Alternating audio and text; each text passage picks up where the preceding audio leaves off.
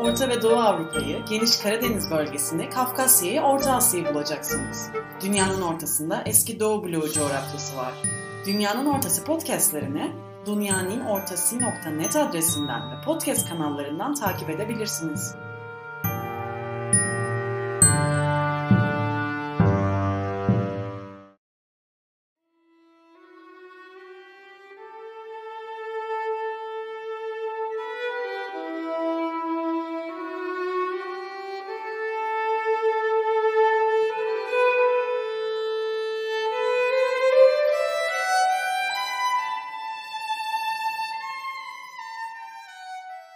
Hatırlıyorum.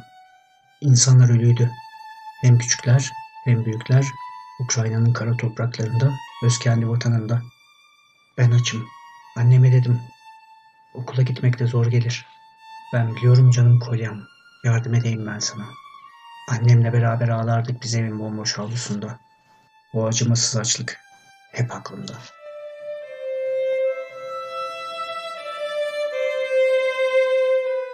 Holodomor Ukrayna'nın acı belleği.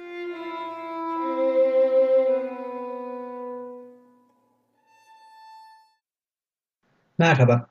Dünyanın ortasını hazırladığı Holodomor, Ukrayna'nın acı belleği podcast serisinin bu bölümüne hoş geldiniz. Ben Turgut Tuncel. Bu bölümde Holodomor'la ilgili olarak Ukrayna'nın resmi tezi ve devlet politikasını ele alacağız. Holodomor'la ilgili Ukrayna'nın bir resmi tezi var mı? Yürüttüğü bir devlet politikası söz konusu mu? Bir resmi tezi ve devlet politikası mevzu bahisse bunlar nedir? Bu soruların yanıtlarını arayacağız.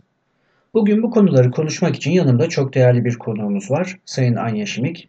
Sayın Şimik hoş geldiniz. Ee, hoş bulduk. Teşekkür ederim.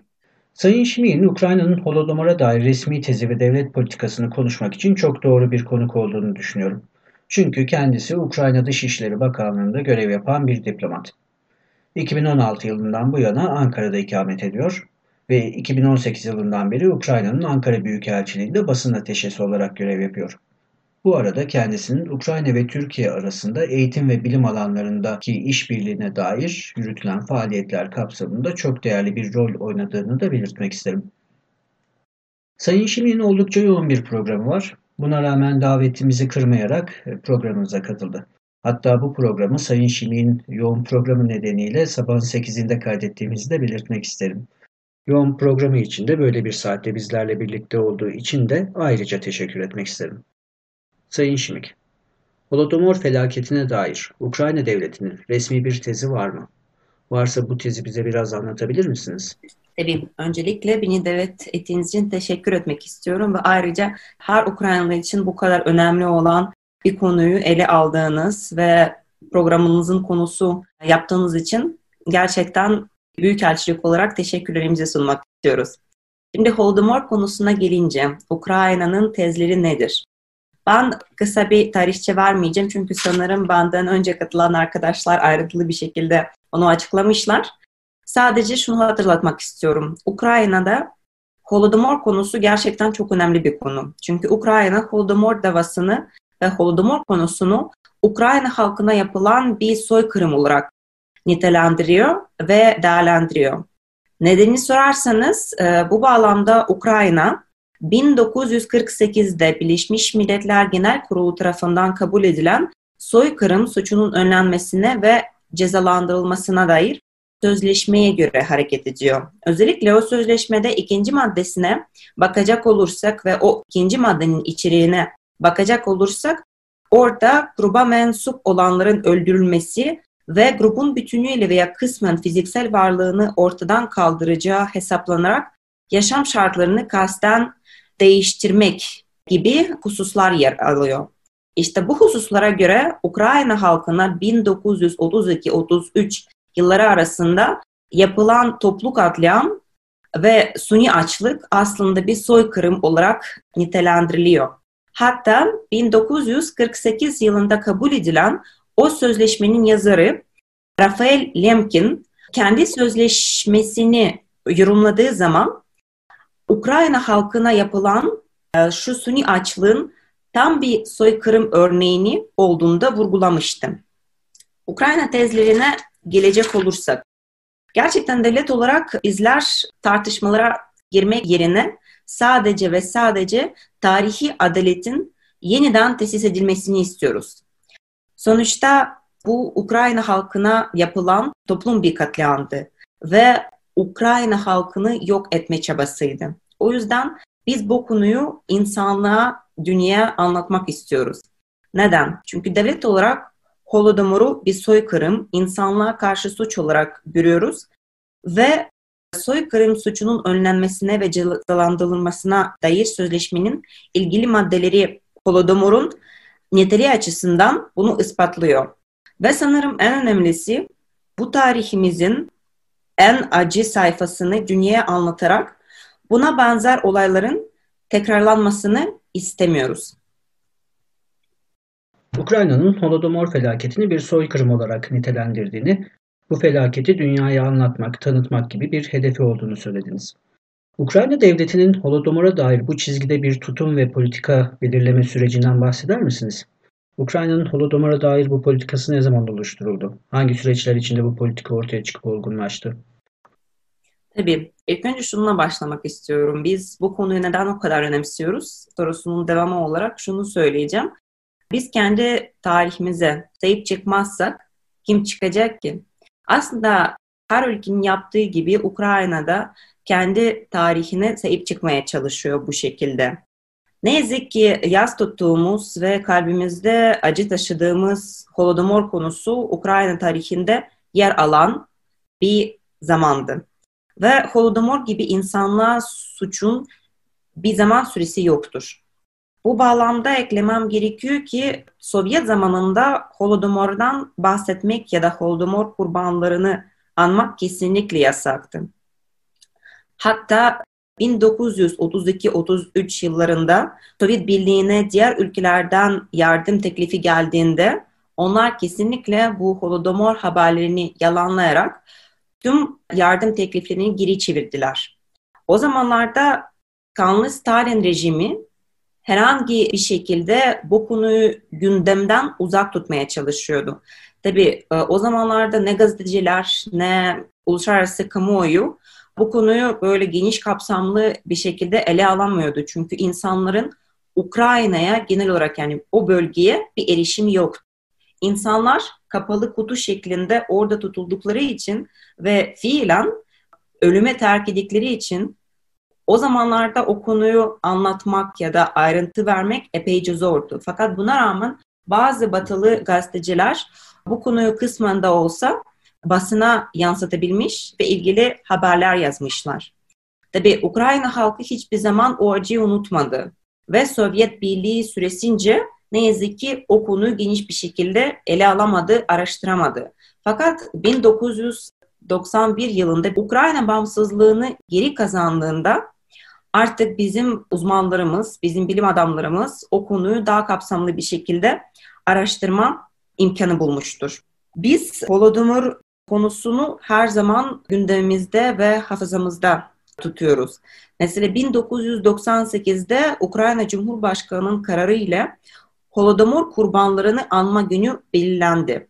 Böylece bu senede e, yapacağımız gibi her yıl Kasım ayının son cumartesi günü Ukrayna'daki ve yurt dışındaki Ukraynalılar hatıra mumu yakarak açlıktan ölen insanları anıyorlar.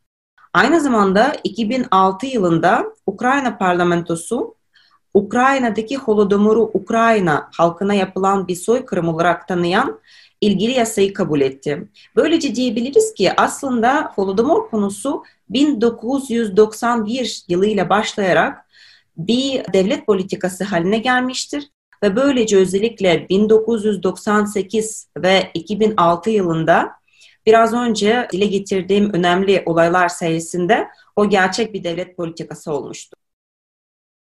Sovyetler Birliği döneminde Holodomor felaketinin bir tabu olduğundan ve kamusal alanda hakkında konuşulmadığından bahsettiniz.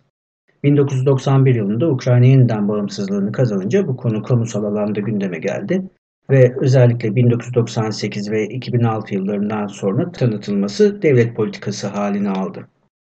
Bununla ilgili olarak Ukrayna içinde neredeyse 60 yıl üzeri örtülen bu felaket nasıl yeniden hatırlanmaya başlandı? Bunun için devlet ne gibi politikalar izledi? Örneğin okullarda ve diğer eğitim ve sosyalizasyon alanlarında bu konuyla ilgili neler yapıldı? Ben okuldan başlamak istiyorum çünkü açıkçası yani böyle okul yıllarım hala hafızamda çok canlı ve o zamanları çok net bir şekilde hatırlıyorum. Bizim okullarımızda aslında belli bir zamana geldiğimiz zaman Ukrayna tarihini ele aldığımızda ve Ukrayna tarihi dersini aldığımız zaman biz tabii ki de Holodomor konusunda araştırıyoruz ve öğreniyoruz. Hatta o zamanlarda hocamın verdiği dersi hiç unutmuyorum.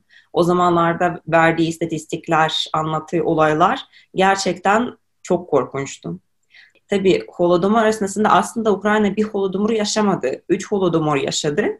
Biz neden sadece 1932-33 yılları arasında Holodomor'u kamuoyuna o kadar daha fazla anlatmaya çalışıyoruz. Çünkü o zamanlarda gerçek bir katliam yaşandı ve o zamanlarda Ukrayna halkı en fazla kayıp verdi. Şu an verdiğimiz kayıp sayısını vermek çok zor ama farklı değerlendirmelere göre o bir yıl içerisinde 7 ile 10 milyon insan arasında bir insan kaybından bahsediyoruz.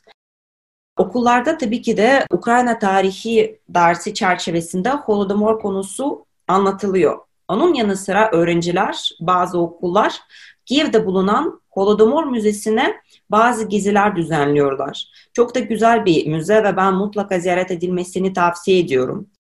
Tabii onun yanı sıra daha önce de belirttiğim gibi artık yani 1991 yılı itibariyle bu konu gündemde artık serbest bir şekilde var olmaya başladığı için bizim araştırmacılar, bizim tarihçilerimiz, bizim uzmanlarımız bu konuyu daha kapsamlı bir şekilde ele almaya başladılar. Fakat 2006 yılında kabul edilen Ukrayna'nın yasası sayesinde artık bunu bir suç olarak nitelendirmeye ve ilgili artık davalar açmaya başladık diyebilirim. Onun yanı sıra yurt dışındaki faaliyetlerimizi değerlendirecek olursak. Tabii büyükelçilik olarak biz her sene Kasım ayında çeşitli etkinlikler düzenliyoruz. Mesela paneller olabilir ya da farklı etkinlikler olabilir. Bizim amacımız sadece bilgilendirmek. Biz burada tarihi çarpıtmak istemiyoruz. Tam tersi var olanları anlatarak tarihi gerçeğin tesis edilmesini istiyoruz. Mesela bunu ne şekilde elde edebiliriz? Panellerin yanı sıra biz Büyükelçilik olarak bugüne kadar çok önemli iki çalışmayı Türkçe olarak çevirdik. Bu çalışmalar Ukrayna'daki tarihçi ve bir hukukçu tarafından yazıldı. Biri 1932-33 yılları arasında yaşanmış bir soykırım suçu olarak nitelendirilen Holodomor'u hukuki anlamda değerlendirme metodolojisi. İkincisi ise Ukrayna'da 1932-33 yılları arasında Holodomor nasıl ve neden? Aslında bu iki kitapta çok kapsamlı ve ayrıntılı bir şekilde Holodomor suçunun ne açıdan bir soykırım olarak gördüğümüzü, nasıl olduğunu, nasıl ilerlediğini ve Ukrayna halkı için neden bu kadar önemli olduğunu bulabilirsiniz. Tüm bu soruların cevapları orada var ve biz sadece dediğim gibi onu olduğu gibi anlatarak bu şekilde tarihimize saygı göstermek istiyoruz. Ve evet. bunun yanı sıra tabii dünya çapında yaptığımız gibi ve Türkiye'de yaşayan Ukraynalıların da katılımıyla her sene biz hatıra mumu yakma eğilimini gerçekleştiriyoruz. Bu sene mesela Türkiye'nin saatiyle biz bu eğilimi cumartesi günü saat 5'te gerçekleştireceğiz. O yüzden e, Ukrayna acısını paylaşmak isteyenleri ve Ukrayna tarihine ilgi duyanları da bu eyleme katılmaya davet ediyoruz. Büyükelçiliğinizin düzenlediği bazı etkinlikler olduğunu söylediniz. Bunlardan biri 2018'de Ankara'da Milli Kütüphane'de gerçekleştirilen paneldi. Ayrıca yayınlanan iki önemli kitaptan da bahsettiniz. 2018'de düzenlenen panelin konuşmacılarının ikisi bu kitapların yazarlarıydı. Ben bu kitapları o zaman edinmiştim. Bunların başlıklarını dinleyicilerimizle paylaşmak isterim. Kitaplardan bir tanesi Stanislav Kulczycki'nin yazarı oldu. Ee, Ukrayna'da 1932-1933 yılları arasında Holodomor nasıl, neden başlıklı kitap. e, Stanislav Kulczycki e, Ukrayna'da Holodomor üzerine çalışmalar yapan çok önemli akademisyenlerden bir tanesi. Diğer kitap ise Volodymyr Vaslenko'nun kaleme aldığı 1932-1933 yılları arasında yaşanmış ve soykırım suçu olarak nitelendirilen Holodomor'u hukuki anlamda değerlendirme metodolojisi. Kitabın başlığı bu. Ayrıca Büyükelçiliğinizin yayınladığı bazı broşür ve kitapçıklar da var. Konuyla ilgilenen dinleyicilerimiz bunları belki Büyükelçiliğiniz aracılığıyla edinebilirler. Tabii ki de kesinlikle. Eğer isteyen olursa biz her zaman o kitapları göndermeye hazırız. Yani yeter ki bizimle iletişime geçsinler. Facebook evet. üzerinden olabilir ya da Twitter üzerinden olabilir. Biz her zaman mesajlarımıza bakıyoruz. O yüzden böyle bir talep ya da istek olursa memnuniyetle karşılamaya çalışırız. Holodomor hatırası ile ilgili Ukrayna'da yürütülen faaliyetlerden bahsederken Kiev'deki Holodomor Müzesi'nden bahsettiniz. Bu müzeyi ben de birkaç kere ziyaret ettim. Bu imkanım oldu. Dediğiniz gibi oldukça güzel bir müze.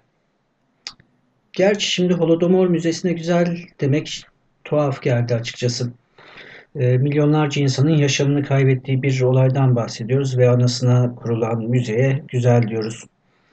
Belki çarpıcı demek daha doğru olacak. Ukrayna'nın diğer şehirlerinde de buna benzer müzeler veya anıtlar var mı? Bildiğim kadarıyla Holodomor'a atfedilen ilk anıt Harkiv'de açılmıştı. Tabii yani şu an bütün bu anıtları saymak epeyce zor, zor olabilir. Ama bu konuyu daha ayrıntılı bir şekilde incelemek isterseniz ya da işte yani bandan anıt konusunu net bir şey almak isterseniz o dersimi biraz daha çalışmam lazım herhalde. evet. Özellikle Holodomor Müzesi konusuna dönecek olursa güzel devimin sebebi aslında alışmış olduğumuz güzel kelimesinin anlamı açısından değil. Sadece çok bilgilendirici ve gerçekçi olduğundan dolayı güzel kelimesini kullandım. Evet, gerçekten büyük bir trajedi dediğiniz gibi gerçek bir faciaydı. Ama buna rağmen o müzeye gidersiniz aslında çok kısa bir gezi sayesinde orada olanları ve o ruhu, o ortamı orada hissedebilirsiniz. Hiç güzel bir duygu değil ama müzeyin içeriği açısından, müzenin içeriği açısından gerçekten görmeye değer bir müze. O şekilde de kendimi düzeltmiş oldum. İzninizle tekrar araya girmek istiyorum. Az önce Ukrayna'da üç kez Holodomor felaketi yaşandığını söylediniz. Üç kez açlık felaketi yaşandığını söylediniz. Ve 1932-1933 açlık felaketi bunlardan bir tanesi. Diğer iki açlık felaketi hakkında da kısaca bilgi verebilir misiniz? Tabii yani kısaca bilgi verecek olursak birinci Holodomor 20'li e, yıllarda yaşandı.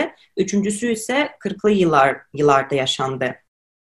Tabii o zamanlarda biliyorsunuz ki Ukrayna Sovyet Birliği'nin bir parçasıydı. Fakat bizim halkımız 1918 yılında kısa da olsa Ukrayna bağımsız devleti olarak çok kısa bir süre kendi varlığını sürdürebildi. Ondan sonra Bolşevikler geldi ve aslında o bağımsızlık Ukrayna'nın elinden alınma, alınmıştı. Tabii Ukrayna halkı her zaman bağımsız olmak isteyen ve kendi yoluna devam etmek isteyen bir halk olarak Sovyet Birliği'ne boynunu eğmek istemedi. O yüzden orada başlayan ayaklanmalar özellikle köylerde başlıyordu. Ve söz konusu ayaklanmalar Stalin rejiminin ve özellikle e, Yosef Stalin'in planlarını bozuyordu. O yüzden aslında Ukrayna halkına uygulanan şu soykırımlar, şu holodomorlar, açlıkla öldürme eylemleri fiilen Ukrayna halkını bastırmaya, susturmaya ve daha böyle uslu bir duruma getirme e, çabasından başka bir şey değildi. Fakat buna rağmen Ukrayna halkı hiçbir zaman kendi yolundan şaşmadı, yoluna devam etti. O o hatıraları korudu ve böylece zamanı gelince ne yazık ki biz orada kaybettiğimiz insanları geri alamayız. Ama hiç değilse bunu bu kadar açık bir şekilde anlatarak belki ileride bazı ülkelerin buna benzer şeylerin yapmasını önleyebiliriz. Kaybedilen canların geri getirilemeyeceği ancak Holodomor'un tanıtılmasıyla ileride bu tip felaketlerin önlenmesinin sağlanabileceği hakkındaki vurgunuzun çok önemli olduğunu düşünüyorum. Ukrayna uluslararası alanda Holodomor'un tanınması için devlet düzeyinde çaba sarf ediyor. Bununla ilgili olarak Ukraynalı birey ve toplulukların da bazı girişimleri olduğunu görüyoruz. Biraz bunlardan bahsetmek isterim. Ukrayna uluslararası alanda, uluslararası platformlarda neler yapıyor? Bu konuyla ilgili olarak şimdiye kadar ne tür kazanımlar elde etti? Holodomor'un bir soykırım olduğu iddiası ile ilgili yasal bir süreç söz konusu mu? Tabii. Kesinlikle bu konuya değinmek istiyorum. Ee, şimdi bugüne kadar gerçekten Ukrayna bu bağlamda dava açısından bahsedecek olursak ben açıkçası bir hukukçu e, olmadığım için o konulara pek girmek istemiyorum. Sadece bazı işlemlerin ve süreçlerin devam ettiğini iletmek istiyorum. Şimdi bugün, bugüne kadar Ukrayna neler e, elde edebildi sorusuna bakacaksak, bugüne kadar 16 ülke farklı düzeylerde Ukrayna'da yapılan Holodomor'u bir soykırım olarak tanıdı ve kabul etti. Hangi ülkeler? Kanada, Amerika, Avustralya, Portekiz, Vatikan, Estonya, Litvanya, Letonya, Gürcistan, Polonya, Macaristan, Ekvador, Kolombiya, Meksika, Paraguay ve Peru. Tabi Ukrayna'nın girişimleri bu bağlamda devam ediyor. Avrupa e, Parlamentosu da 2008 yılında yanılmıyorsam Ukrayna'da yapılan Holodomor'u bir soykırımda olarak tanıdı.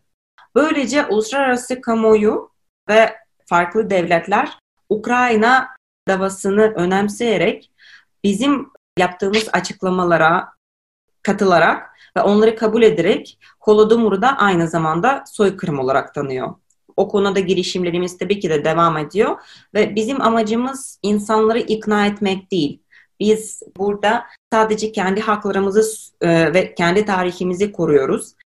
Tabii Ukrayna şu an çok zor bir süreçten geçiyor. Çünkü Ukrayna'daki toprakların bir kısmı işgal edildi ve kendi tarihimizi korumamızın yanı sıra biz şu an devam eden bazı e, propagandalara da cevap vermek zorundayız. O yüzden Ukrayna hiçbir zaman kendi yolundan vazgeçmedi. O yoluna devam ediyor. Fakat tabii şu an mevcut bulunduğumuz durumda bizim daha fazla özellikle uluslararası platformlarda, uluslararası örgütlerde daha fazla çaba sarf etmemiz gerekiyor. Ukrayna yalnızca Holodomor'un tanınmasını değil, Holodomor'un bir soykırım olarak tanınmasını istiyor. İkisi arasında bence önemli bir fark var. Holodomor'un bir soykırım olarak tanınması ile Ukrayna'nın beklediği şey nedir? Ukrayna'nın bir tazminat talebi söz konusu mu? Böyle bir talep gündeme gelebilir mi? Açıkçası bu konuda ben sadece şahsi fikrimi e, söyleyebilirim. Yani burada tazminat e, konusunun gündeme e, gelebilmesi için bir davacı ve davalının olması gerekiyor. Fakat burada kesinlikle Ukrayna halkına bunu uygulayan bir birlik ya bir toplum ya da işte devlet düzeyinde bir varoluşum bir Sovyet Birliği. Sovyet Birliği bildiğimiz e, gibi geçtiğimiz yıl e, yüzyılın 90'lı yıllarda artık e, yok olduğu için artık birinden tazminat istemek ne kadar doğru, doğru olabilir? Bence onu hukukçuların değerlendirmesi gerekiyor. Çünkü tabii ki de biz şu an burada Sovyet Birliği'nin bir mirasçını görüyoruz. Mirasçısını. Fakat o artık başka bir ülke. O ülkenin Sovyet Birliği'nin belirlemiş olduğu hedefler doğrultusunda ilerlemek ayrı bir konu. Ama o ülkeden hukuk açısından bir tazminat talebinde bulunmak ne kadar doğru olabilir? Bence o hala ucu açık bir soru. Aslında uluslararası hukuk açısından Rusya Sovyetler Birliği'nin devam eden devleti. Aynı hukuki kişilik, legal personality. Dolayısıyla Holodomor'la ilgili hukuki sorumluluğa sahip olabilir. Tabi bu konu karmaşık bir konu. Holodomor bir suç ise bunun sorumlusu devlet mi yoksa o dönem devletin başında olan Stalin ve çevresi mi?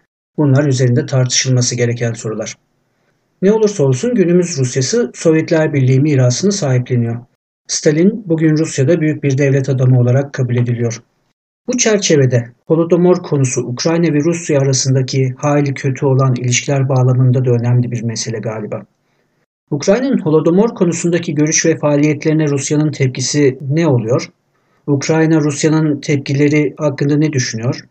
Rusya'nın tepkileri Ukrayna'nın tutumunu etkiliyor mu? Ah şu Rusya'nın tepkisi. Aslında şu an Ukrayna dış politikasında yer alan bütün mevzular e, gündeme geldiğinde çoğu insanların merak ettiği ilk şey acaba Rusya'nın tepkisi ne olur? Aslında Holodomor konusunda Rusya'nın vermiş olduğu tepki beklediğimiz bir durum.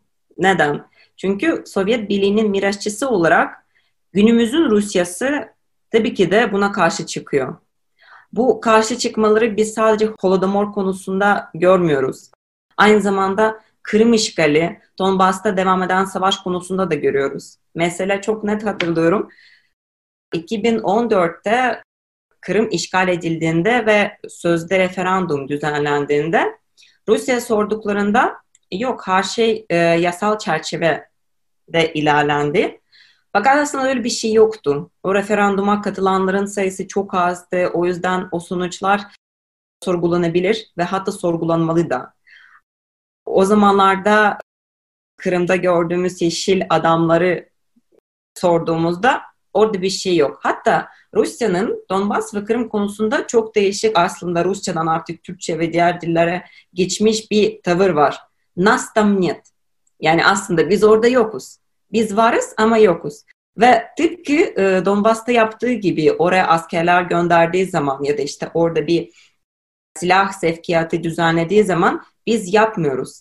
O Ukrayna'nın Ukrayna'nın iç meselesi konusuna getirmeye çalışıyor. Halbuki o bir iç savaş değil, o bir iç mesele değil. Tam tersi o başka bir devletin bizim hak ettiğimiz ve uluslararası sınırları içerisinde tanınmış bir ülke olarak kendi topraklarımızı ilhak etme girişimi. O yüzden açıkçası Rusya'nın tepkisine göre hareket etmek ne kadar doğru, doğru olabilir emin değilim. Çünkü zaten Holodomor konusunda da gördüğü gibi Rusya dediğim gibi Sovyet Birliği'nin mirasçısı olarak zamanında Sovyet Birliği'nin hatalarını kabul etmekte epey zorluk çekiyor. O yüzden burada tarihle ve belli delillerle ispatlanmış olgular var ve Rusya'nın buna tepkisi var. Aslında tepki ve delil arasında ben şahsen tercih yapacak olursam ben ispatlanmış ve gerçeği e, doğrulamış delillere bakarım. Umarım bu konuyu değerlendiren, araştıran diğer insanlar da aynı şekilde davranır. Ukrayna'nın Ankara Büyükelçiliği'nde basın ateşesi olarak görev yapmakta olan Sayın Anya Şimik ile Holodomor'la ilgili olarak Ukrayna'nın resmi tezini ve devlet politikasını konuştuk. Sayın Şimik bu konular hakkındaki aydınlatıcı görüşlerini bizlerle paylaştı. Kendisine teşekkür ederim. Dünyanın Ortası'nın hazırladığı Holodomor, Ukrayna'nın Acı Belleği podcast serisi devam edecek. Bizi takip etmeye devam ediniz. Görüşmek üzere.